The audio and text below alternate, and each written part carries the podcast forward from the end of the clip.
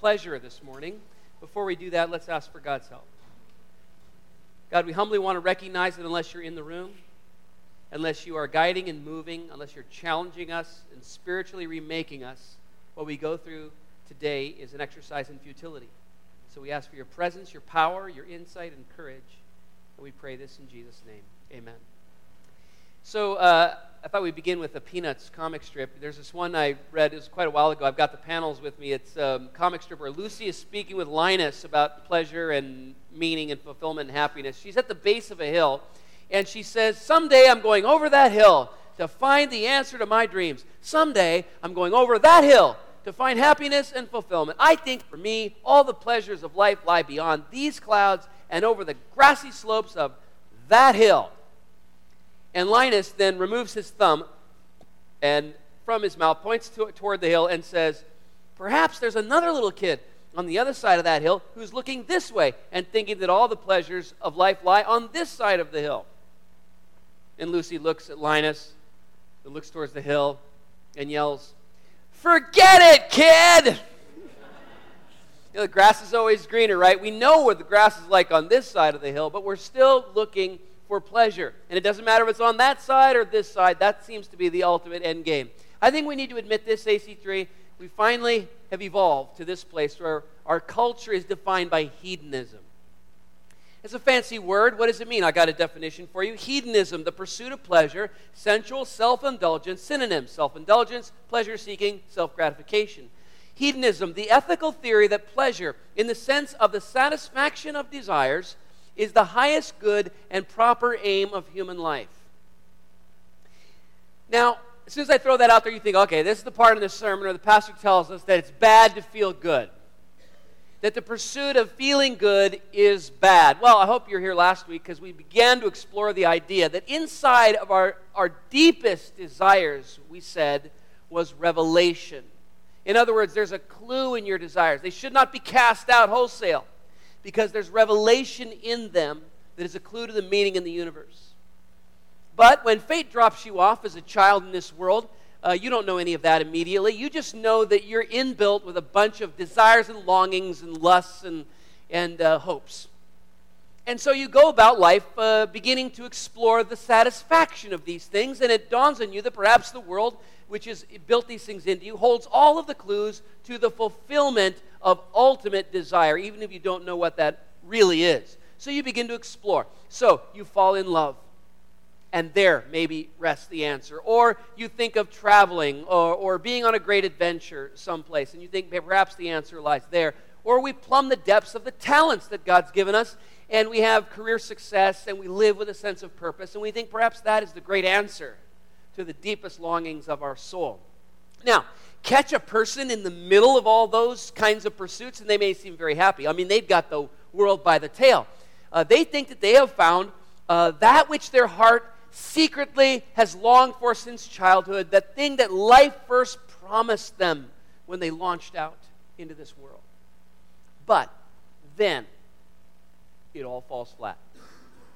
And friends, I just want to say universally, it all falls flat. That is to say, everybody experiences desire disappointment. So, to get what I'm talking about, when I say desire disappointment, you must not think about a person who makes bad choices or is afflicted with terrible luck. Don't think about the person with a bad marriage or a really lousy career or who experienced tragedy on a vacation that they took or something like that. Don't think about that person when you think about this desire disappointment cycle. I want you to think about the person with the best marriage that you know of, the best marriage possible, the person who's gone on great adventures and seen the best scenery and had the most amazing travels. I want you to think about the person who's had the best career, full of accolades and good pay and a sense of purpose. Because it's that person, even there, who experiences desire disappointment. And when that happens, then it begins to be a clue to you that something is up. Because if a person is having the best of love and the best of purpose and the best of adventure, and yet still experiencing this disappointment, something is going wrong here. That's a clue to you. And that's what we want to talk about today. Um, and there's a microcosm, you see it at Christmas time. Now, think about how you anticipated Christmas as a kid. I mean, think about the, the calories you spent longing, dreaming, You know, all December was just basically this one long, you know, desire and, uh, and wait, uh, uh, waiting game for you. I mean, some of you, it was July 4th is when it started, but you were deeply interested in this. The anticipation was all consuming. The, the, the last night, the night of Christmas Eve, because all good families always open their gifts on Christmas morning and not on Christmas Eve. And, and so if, if Christmas night of Christmas Eve, you're, or sorry, Christmas Eve, you're sitting there and you're just overwhelmed with the anticipation of the gifts and the presents and the dreaming and the wondering, and you're talking to your brothers and sisters about it. It's practically overwhelming. It's so it's a delirium that you're caught in. But then morning shows up. And yeah, you're happy and you can see capture the picture of the kids' faces when they open up the presents. But then three hours later, and the living room is littered with wrapping paper and cardboard. And maybe in a silent moment, and maybe more as you grew a little older 8, 9, 10, 12. Squeezed in between the mayhem and the family gatherings and the toy that sometimes doesn't work right, or there's a feeling. Do you remember this? The feeling. It's not on Christmas morning, it's later on Christmas Day this feeling, this persistent feeling of unfulfilled desire. Like everything was better in the dream. Like somehow it was better when you were just going, oh, the rapturous anticipation. It was almost better there than the actual reality, than the actual fulfillment. Now, if you can imagine that, that sort of begins to define life for us in many ways. Now, what are you going to do when that's your experience in life? You've, you've done the deep dive into love or, or purpose or adventure, and you're disappointed. I mean, it hasn't finally fulfilled. Not in the way you hope, not in the way that the longing in your soul really led you to believe you could be fulfilled. So, what are you going to do? C.S. Lewis is a great Christian author of the last century. If you haven't started reading him, you need to start. And, and he writes about this in Mere Christianity in his chapter on hope. And he talks about the fact that there's three different responses that people have to the desire disappointment cycle, which everyone goes through. And he says two of them are going to lead you into final frustration, and only one of them conforms to the gospel of Jesus. And so let's talk about them because here's how he labels those three responses to desire disappointment. Number one is the fool's way. The fool, and by the way, when the Bible talks about fool, it's never talking about a person of low intelligence. It's always talking about a person who who can't seem to make an in depth assessment of a situation, like can't discern the long term consequence from the short term consequence. So the fool here makes a, a, really superficial assessment of the situation.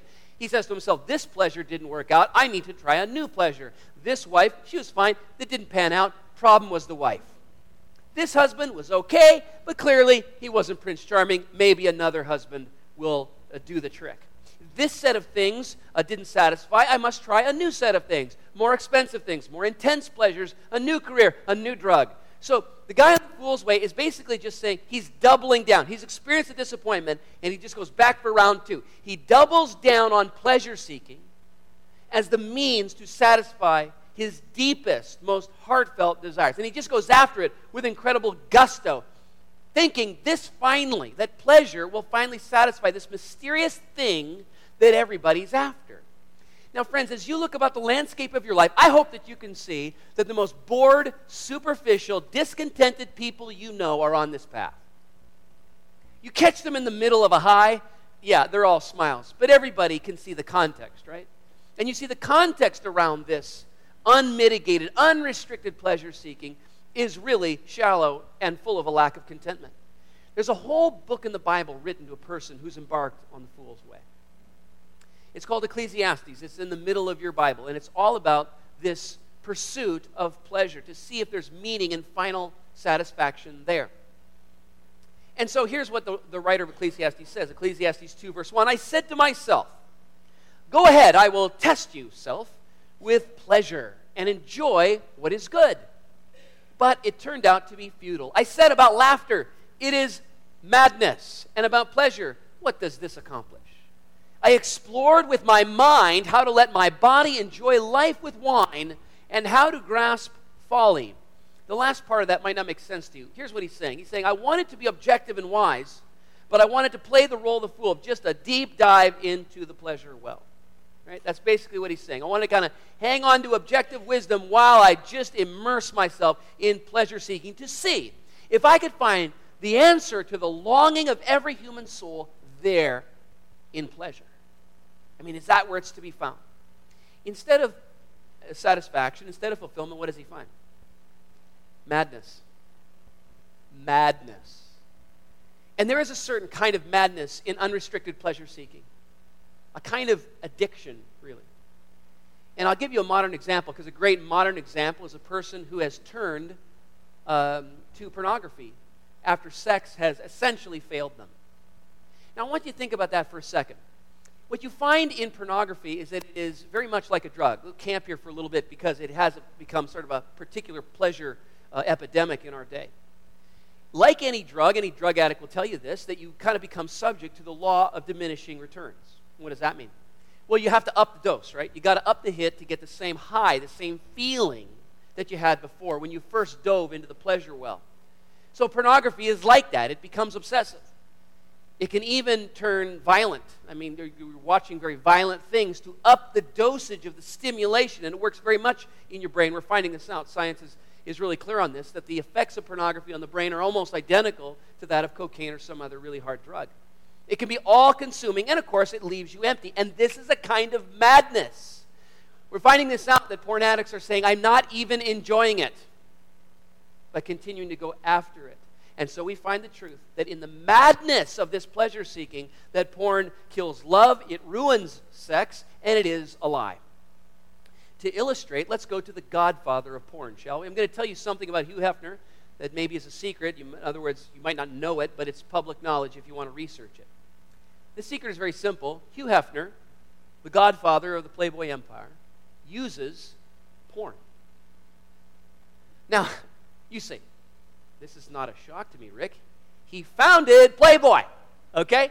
So the fact that he uses porn is no big deal to you. No, no, think about it. Just for a second, friends, look at this logically. Why does a person use pornography? Or at least, what do you tell yourself? What you tell yourself is that this is an outlet for sexual energy that cannot be met by real sex.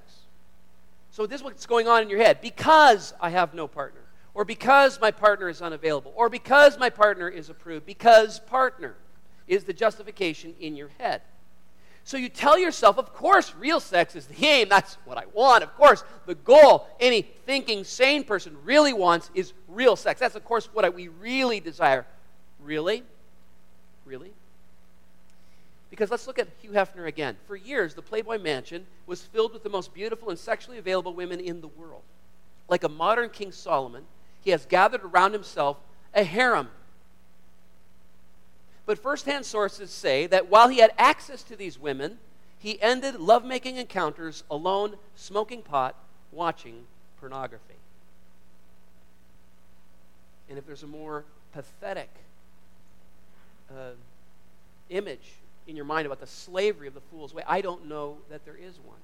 We've envied the man, right? Like he invented sex, we've envied him and you should have pitied him. A slave. And this, friends, is the final end game of the fool's way. I mean, this is kind of what Ecclesiastes is talking about that the problem or the solution to desire is just a deeper pleasure, just one more hit. You just haven't found the right pleasure yet. That's the only problem. So it's from woman to woman, it's from career to career, it's vacation hotspot to vacation hotspot, always thinking that the next thing is the real thing. The next thing, you know, that's the that's going to be the fulfillment of your deepest longing. Friends, society, especially ours, and our churches are filled with people on the fool's way or people who are desperately trying to shrug off the fool's way. They come through those doors like a monkey on their back. They're carrying hedonism into church because it was foisted upon them by a culture that told them that hedonism was the only satisfying philosophy. That fulfillment lay in the fulfillment of desire. And you think about it like, what's it doing to us? I mean, it's, it's really, it's killing us. Can we just admit that? It's killing us. Epidemic levels of divorce, drug addiction, painkiller addiction, porn addiction, serial monogamy, sexual confusion, and all the relational chaos and conflict and pain that goes with it. That's what defines us, and we're just going from pleasure to pleasure.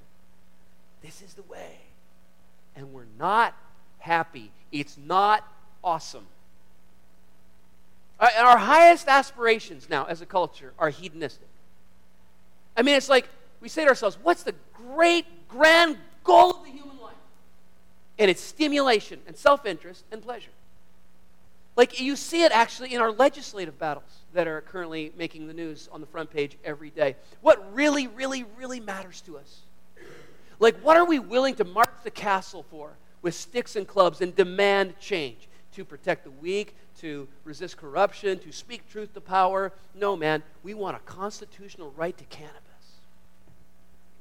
I mean, that's what we want. Really? Now, side note, I think that, you know, personally, if marijuana proves to have some medicinal usage, those should be explored. But look, friends, at what we've become. Look at what we've descended into. In the past, people have fought to end the brutal enslavement of, a, of an entire race.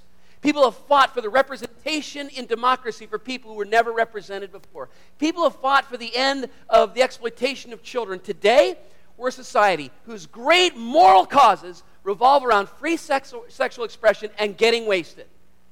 This is our grand and epic crusade. You got to fight for your right to party. We've become a Beastie Boys song. We've descended into a Beastie Boys song. That's that, that what what are you ready to fight for? You got to fight for your right to party, man. That is our grand and epic moral crusade. So if we can all admit that that's a dead end. And C.S. Lewis suggests that by far the majority of people generally evolve off of the fool's way, because it is so disappointing, onto the disillusioned way. And this is where the author of Ecclesiastes seems to be headed. So listen to him after he's done his deep dive into money and sex and pleasure. Listen to him. Ecclesiastes 2, verse 10. All that my eyes desired, I did not deny them. I did not refuse myself any pleasure. When I considered all that I have accomplished and what I had labored to achieve, I found everything to be futile and a pursuit of the wind there was nothing to be gained under the sun. So, in a word, meaninglessness. Chasing desires like chasing the wind. And how are you supposed to put that in a box? It can't be done. It's empty. So, this is the guy who starts to downgrade desire in his life, like to treat it derisively, to say, desire is a lie. Desire is a lie. The universe is bait and switch. And the person gets quite bitter. They begin to throw out their childhood longings as nostalgia and adolescence and romanticism. And it's not a compliment when they use those words. They're saying that the universe is a fraud. And they get to their 40s where I am and they start saying grumpy old man things like, sure, you feel like there's a great dream to chase when you're young, but when you get to be my age, you stop chasing the rainbow. Right? And maybe you're there. Now, here's the deal about the guy in the disillusioned way. He's actually pretty sane he actually becomes a much better neighbor and friend. He's a much better citizen than the guy who's on the fool's way. In fact, he's much happier than that guy, too. Why? Well, even though he's a bit of a grumpy pants, he's at least he's resolved to reality. And the reality is this that there's nothing in this world, nothing in this world that will satisfy the deepest longings of the human heart. And he's at least resolved to that. That is a fact. And because he's adjusted to that much truth, he's experiencing that much freedom. He's like the Jack Nicholson character, Melvin Udall, saying, What if this is as good as it gets? Now, again, this makes him something of a killjoy, a bit of a sourpuss at times, but at least he's not going along like the fool and uh, uh, using people and loving things and making a huge uh, wake of destruction, thinking that he's chasing the elusive pot at the end of the rainbow. There's really only one thing really wrong with the guy on the disillusioned way, and that's this what if he's wrong? What if he's wrong? I mean, what if he can catch the pot at the end of the rainbow?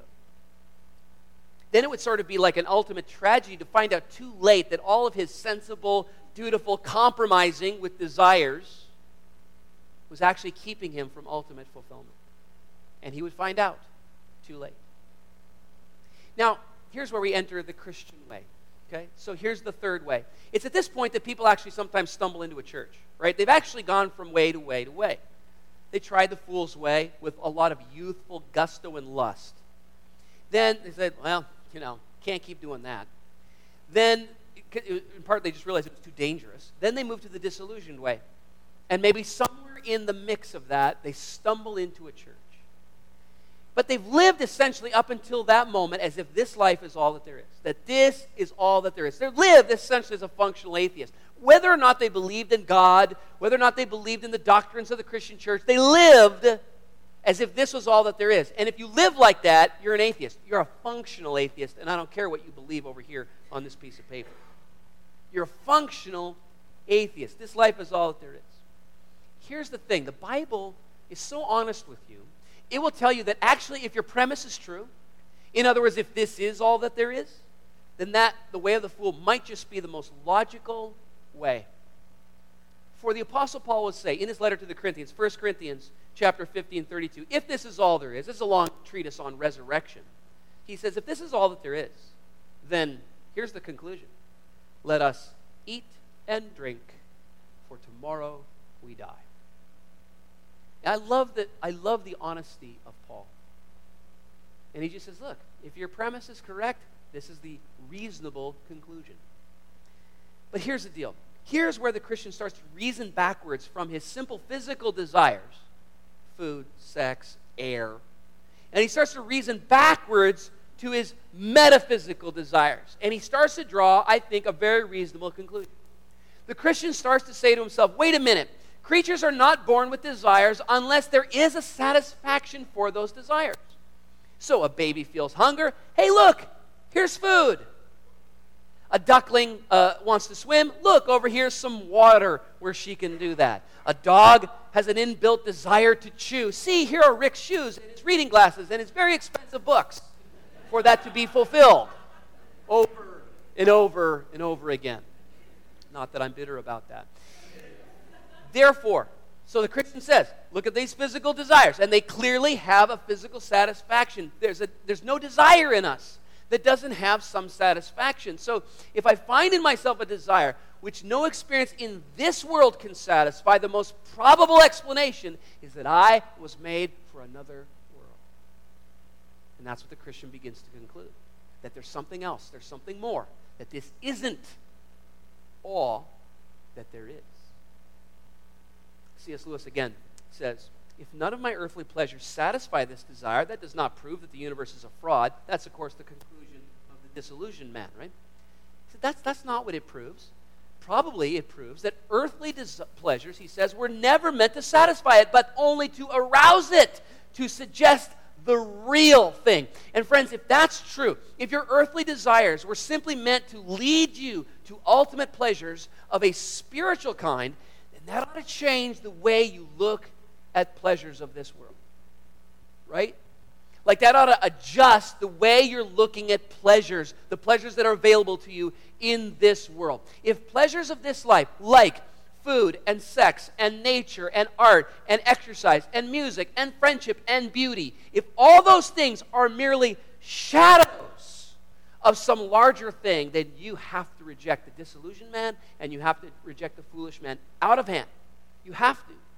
Because they no longer fit in that perspective that these, these pleasures, these desires, are merely like a mirage or an advanced warning so, for example, you can never be like the disillusioned man and despise these earthly blessings, these earthly pleasures, and think of them as a lie, think of them as a bait and switch, and get kind of bitter and cynical about life. Well, love promised a lot of things, but look what love delivered. No, no, no. You must reject the disillusioned man forever because these are, these are advanced communique from God. They're holy things beauty and friendship and sex and food and air and nature. They're, they're beautiful little advanced communication from God, arousing in you that thing of ultimate worth. So these things are sacred, even if they're not the real thing. And that's why you also must reject the foolish man's way, who he's constantly mistaking these desires, hunger and sexual desire. He's mistaking these things for the real thing, as if that's the real thing. You must reject that out of hand and stop treating them like some kind of God to worship, something to give your whole life energy to, and everybody else get out of my way. No, friends, Christianity would say that these pleasures are they're just a copy. They're like a they're like an echo. The true satisfaction lies next. And so, what does this middle way look like in between the disillusioned man and the foolish man? Paul will talk about it like this 2 Corinthians chapter 4 verse 16. This is the word of God. Therefore, we do not give up. Even though our outer person is being destroyed, our inner person is being renewed day by day. For our momentary light affliction is producing for us an absolutely incomparable weight, eternal weight of glory. So we do not focus on what is seen, but on what is unseen. For what is seen is temporary, unseen is eternal. So, AC3, Christians keep alive in themselves. It is a discipline, it's actually a spiritual discipline to hope. You keep alive in yourself this desire for the next country because that's your true home. That's what you really belong to. And you remember, it says right here on your passport, which was stamped on the day you were baptized and declared faith in the Lord Jesus Christ. You are not a citizen of this country. You belong to another one, and it's coming next. And so, because of all that, we never let that ultimate hope get replaced by counterfeits like the fool always did. He's always throwing in counterfeits in. And we never let it get snowed under by cynicism. We become people of indomitable hope because we have another home. And in Christ, if you are in Christ this morning, and I know there's probably some of you kicking the tires and you're investigating, but if you have made this faith commitment to Jesus today, it is the sole concern of your life to press in onto that country and to bring others with you. That's it. That's it. You got a very simple life ahead of you. It's to press on to that country and to bring others with you. Does that mean there's no pleasure in this? Oh, certainly. We drink of these, as we talked about last week, because they are hints, they are advanced missives from that country, from the author of that country, saying, true satisfaction is coming. Next. Now, there are going to be people who will push back against your hope because you're going to be a person of indomitable hope if you live in Christ. You're going to be a kind of person who sees joy in this world of sorrow. You're going to be a person who goes through trouble and hardship and persecution, and you're going to see purpose in it. Like, what did he say? Our momentary light afflictions are producing. So, you're a person who says, affliction produces. Now, Christians who don't think that way are denying the inheritance of their gospel because you're going to think like this affliction produces good stuff. And because you think that way, you're going to be a person who's hanging on to hope even in the midst of depression or pain or um, uh, terrible circumstances or bad luck. And you're going to hang on to this thing, and your neighbor's going to look at you and, and think that you're nuts. Like, what? give up. Like, look at what's happening to you. Um, you know, stiff upper lip, I get it, but golly, this whole heaven thing that you're hanging on to, pie in the sky by and by, that's not for me. And they'll throw that whole picture under the bus. I could never, oh, really? Sitting on a golden cloud someday for eternity, strumming a harp? Yeah. No, that, no. And they just degrade, dismiss the entire, uh, this entire uh, vision of what uh, the Christian hope really is. Well, if you want to answer that criticism on its own level, uh, which is pretty childish, what you can simply say is uh, look, if you can't understand books written for grown ups, you shouldn't talk about them. Because the Bible is written for grown ups, and it contains a message that children can understand, but it's a grown up book written for grown ups.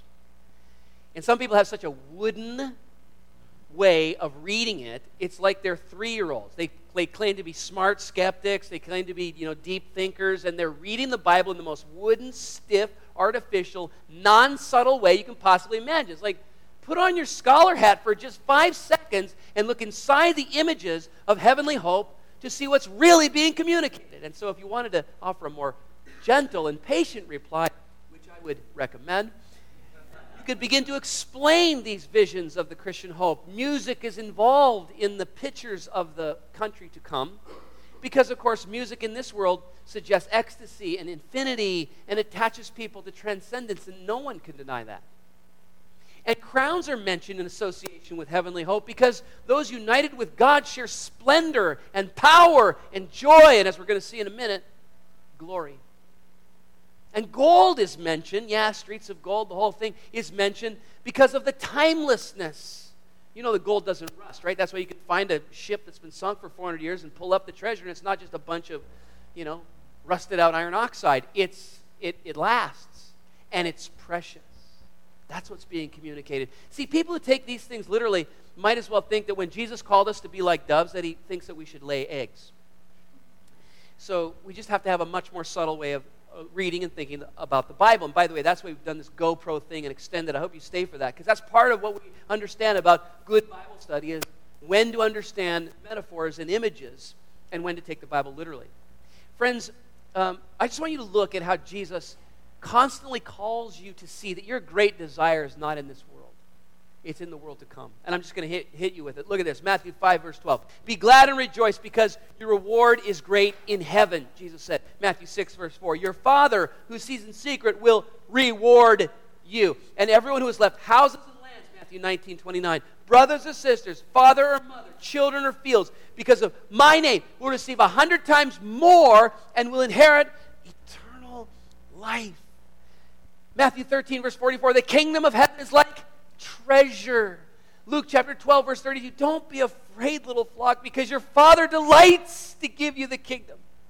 So sell your possessions and give to the poor. Make money bags for yourselves that won't grow old. These are spiritual money bags. If you understand what's coming next, he says, you can let go of some pleasures now because the ultimate one that's coming next is the one you really want.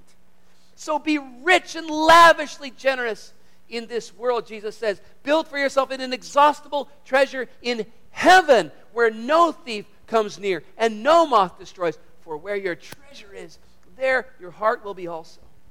Now, look at this, friends, and you see it is a shameless propagation of heavenly hope. I mean, he's just um, brazen about what's coming next and, and asking you to, to in, in a sense, in a, to latch on to the idea of reward and not be not think that you're a mercenary because you're following Jesus for reward. Why would you be when every other page he's saying, friend, it gets really good. It gets really, really good. It's going to be rich. It's going to be a treasure. It's going to be lavish. It will be fulfillment. And that thing that all of your longings here have been pointing towards. And he doesn't hide it. He doesn't try to, you know, undersell it. He, if anything, he seems like he's overselling it because it's all he seems to be talking about. C.S. Lewis will say, um, the staggering nature of this prize that awaits those who have placed all their longing on him is just enormous. Here's his word. It would seem that our Lord, he's talking about Jesus, of course, finds our desires not too strong, but too weak. He says, like we're half hearted creatures fooling around with drink and sex and ambition when infinite joy is offered us, like an ignorant child who wants to go on making mud pies in a slum because he cannot imagine what is meant by the offer of a holiday at the sea. We are far too easily pleased. now think about that. Are you that child in the slum and you're making mud pies? And someone says, Hey, would you like to go to Seaside, Oregon and play on sandy beaches in the sunshine? Uh, no. I think I'll stay here with my mud pies. Our desires are too weak, friends. They're too weak. You say, Oh, I got a lot of passion in me. But you just want a Lamborghini in the driveway. You know, you just want three weeks in Tahiti. That's it. That's it. That's it. You want a million bucks in your checking account. Oh, your desires are so small. That's all you want. Jesus promises you so much more. The problem with your desire, friends, is not that it's too strong, it's that it's too weak. And so, maybe you might find a very different Christianity in the words of Jesus here this morning than you've known before. So just write it down, friends. The Bible affirms over and over again a happiness and a pleasure and a desire and a delight in the context of walking with Jesus and the hope for the country that comes next. Now, maybe in light of that, you'd have to admit that your idea of Christianity has been bogus. It's been all about duty and about lawfulness and a sourpuss attitude of toeing the line until you die. And maybe today, maybe today you would hear in the words of Jesus a message. It is a gospel, friends. It is a good news that would thrill your soul. That the possibility that Christianity might not be muting your desires, but asking you to turn, commanding you to turn up your desires up to God. Yeah. But you may say, oh, that really sounds great, but is that in the Bible? I mean, is it really there? There is a language of spiritual hedonism that you would not believe in the Bible. It's on every page of the Psalms. Let me hit, hit you with it again. In God's presence, says the psalmist. Psalm 16, verse 11 there is fullness of joy. At his right hand are pleasures forevermore. Psalm 63, verse 1. Oh God, you are my God. Earnestly I seek you. My soul thirsts for you. My flesh faints for you, as in a dry and weary land where there is no water. Psalm 42, verse 1. As a deer pants for flowing streams, so my soul pants for you, O God. My soul thirsts for God, for the living God. You know, a lot of you know this language, but you've never associated it with God. You know the language of panting for something, just desiring it with all your heart, but you focus it entirely on your material lusts. And have you ever imagined a day when that longing, that incredible desire that comes from the deepest part of your soul will be lodged and focused on God?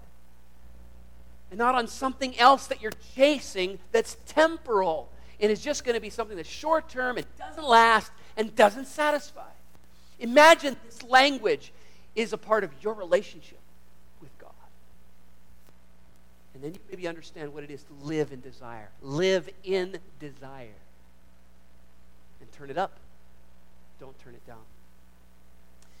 Friends, the language is everywhere. Now, I want to leave you with this. It's, we're going back to C.S. Lewis again because he gave this amazing talk. It's a sermon you can download from the internet. It's called The Weight of Glory. And it'll be worth 25 minutes of your time to read through that amazing treatise on pleasure and the gospel. And what he says there is that not only are we far too easily pleased when we settle for all these sort of temporal things, we focus on this, this inconsolable longing and we focus it on money or sex or power. Not only are we far too easily pleased when we do that, he says we're also far too easily pleased when we're happy just to know God exists and just sort of keep Him at arm's length. You know, you've done enough looking into the natural order and you're satisfied with yourself that there's reason and intelligence behind the universe. But God is pretty big and He's powerful and He's out there and you just, just keep Him right there. And you're kind of scared of anything closer. You're far too easily pleased just to know He's there. Because so much more is promised. So much more is promised. A kind of intimacy that I dare say, friends, would scandalize you if you could crawl inside the language of the Scripture, crawl inside the language of Jesus, where you will share the divine nature, where you will be fitted with a weight of glory that you cannot now imagine, that you are a creature of such potential glory that angels, yes, angels, will be judged by you. You. I mean, this is unbelievable when you think about the intimacy that's being promised here, the incredible fulfillment of all that you've ever longed for is to be fully immersed in God, not just to know, yeah, He exists out there. You believe that God is one? Great. Demons believe that. There is so much more that's promised that we will stand before Him one day on Judgment Day. And because of the grace of the Lord Jesus Christ, we will be enveloped into Him. I mean, it's just unbelievable. And again, from Lewis in that amazing sermon, The Weight of Glory, he says that promise, almost incredible, and only possible by the work of Christ. In other words, you don't earn your way into that status. It's given to you as a gift by faith. That some of us, that any of us who really chooses, shall actually survive that examination. He means you'll, you'll live through the judgment day because of grace. You will find approval, shall please God. To please God. To be a real ingredient in the divine happiness to be loved by God, not merely pitied, but delighted in, as an artist delights in his work or a father in a son. It seems impossible, a weight or burden of glory which our thoughts can hardly sustain, but so it is. This is the promise. And the fulfillment of this longing that will, you will find on that day, friends, everything else in this world will pale in comparison. So, how then ought you to live now? Well, I'll tell you a couple things. Number one, your light and momentary afflictions need to be right sized because they are worth nothing in comparison to what is to be revealed. Romans chapter 8, verse 18. Nothing in comparison. I don't know what you're going through. I don't. But you need to stack it up in comparison to your Christian hope. And friends, guess what? That's not pie in the sky by and by. You will live better now, every year, every moment that you live now, you will live better now if you live with one foot in heaven and one foot on earth. As opposed to those people who live with two feet on earth and they're just going hog wild, and what are they doing? They're missing out on the richest things that are available to us now, and they're certainly missing out on life hereafter. They're, they're blowing both shots. But you, with your eye on the country to come, are going to live better now, and of course, you will get in on the great fulfillment of the promise. And so, friends, the other thing is you've never met a person who's not potentially this glorious creature, and you have never met a mere mortal. And so maybe it's time that we started treating people like that. Let's pray. God in heaven, I pray that you would put everything in perspective for us and turn up our longing and not turn it off. And may we then find this great pleasure of knowing you. And yes, even that weird sort of pleasure of just longing. that there's something beautiful and good in desire. And help us, Father, to be kind of people that could live in desire and be able to say that ultimate fulfillment's coming later. And so we will live better now. We just know we will. We'll live with more sense of delayed gratification, and we'll live better with our friends, and we'll live more lawfully and more beautifully, and we'll live uh, more lovingly. And so, Lord, may we live this way because we fixed our hopes squarely where Jesus calls us to put it in our reward, our great reward, for you delight to give us the kingdom. We receive it now, Lord, in faith. We pray through Jesus. Amen. Friends, thank you for taking in this series. I'm really glad that you're helping God speaking in your life and changing you. If you got a story to tell, maybe pull me aside at some point or another leader in the church. We'd love to hear what God is doing in you. We're going to turn down to invest or to extended, and we're going to talk about uh, really wrapping up how to study our Bible and get out of it all that it's worth. And so we're going to do that in two minutes. Next week we start a new series, Lead Follow. And uh, we're going to see you there and hopefully see a friend that you bring. We'd love to have him. See you next week.